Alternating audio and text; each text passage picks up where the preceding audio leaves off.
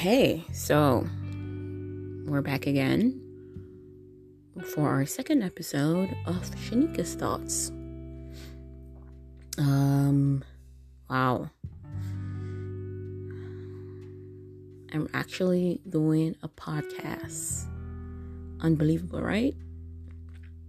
Today, I'll talk about process. The process the process that no one really gives you details. You're just left to, you know, figure it out. Okay, I'll give you a little backstory. I recently moved to Japan, the country that I'm living in now, coming from Jamaica my home country. And I remember, like, in the early mornings, God would, would give me visions about being in a foreign country, riding trains, and seeing tall buildings. But I had no idea it was going to be this. And I had no idea the process. Yeah. Japan took a long time before I could get here. Let me explain. So, I did my degree part time. and That took six years. So, that's like six years of process. Yeah, long, right? And I would just keep getting vision. And the funny thing about God, He just keeps reminding you about His promises. So I would keep getting visions of me going on trains and and being around tall buildings, seeing different people, and I would just literally ask God, why? Why is it that you're showing me this? But I'm not seeing it happen. And then let somebody say process.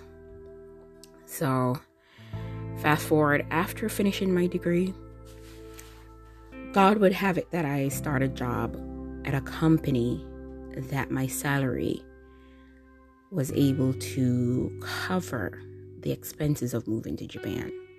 I didn't know at the time, but now looking back at it, I was like, yeah, definitely. He worked it that way because I was able to meet people that would eventually help with the moving process. And I was able to save for the move. And I remember starting that new company, and I got another dream about being lost in a country I didn't know at night at a four way section with tall buildings. And I remember telling, you know, a Christian lady that I knew, sharing her dream. Guys, be careful who you share your dreams with because some people, they are just so bad. Uh, she was like, oh, maybe something you ate. And she started to laugh. And I, I knew within myself that this is not where God wanted me to be. He needed me to be where He showed me that I was going to be. And that was three years ago. And now I'm living in Japan. So, guys, follow God's instructions, trust Him. You know, nobody talks about the process like the nitty gritty and what you have to go through and, you know, the winding and sacrifice. Nobody really talks about it uh, behind closed doors because there there were so many times where I wanted to just give up, but I kept get, get, getting that vision that you know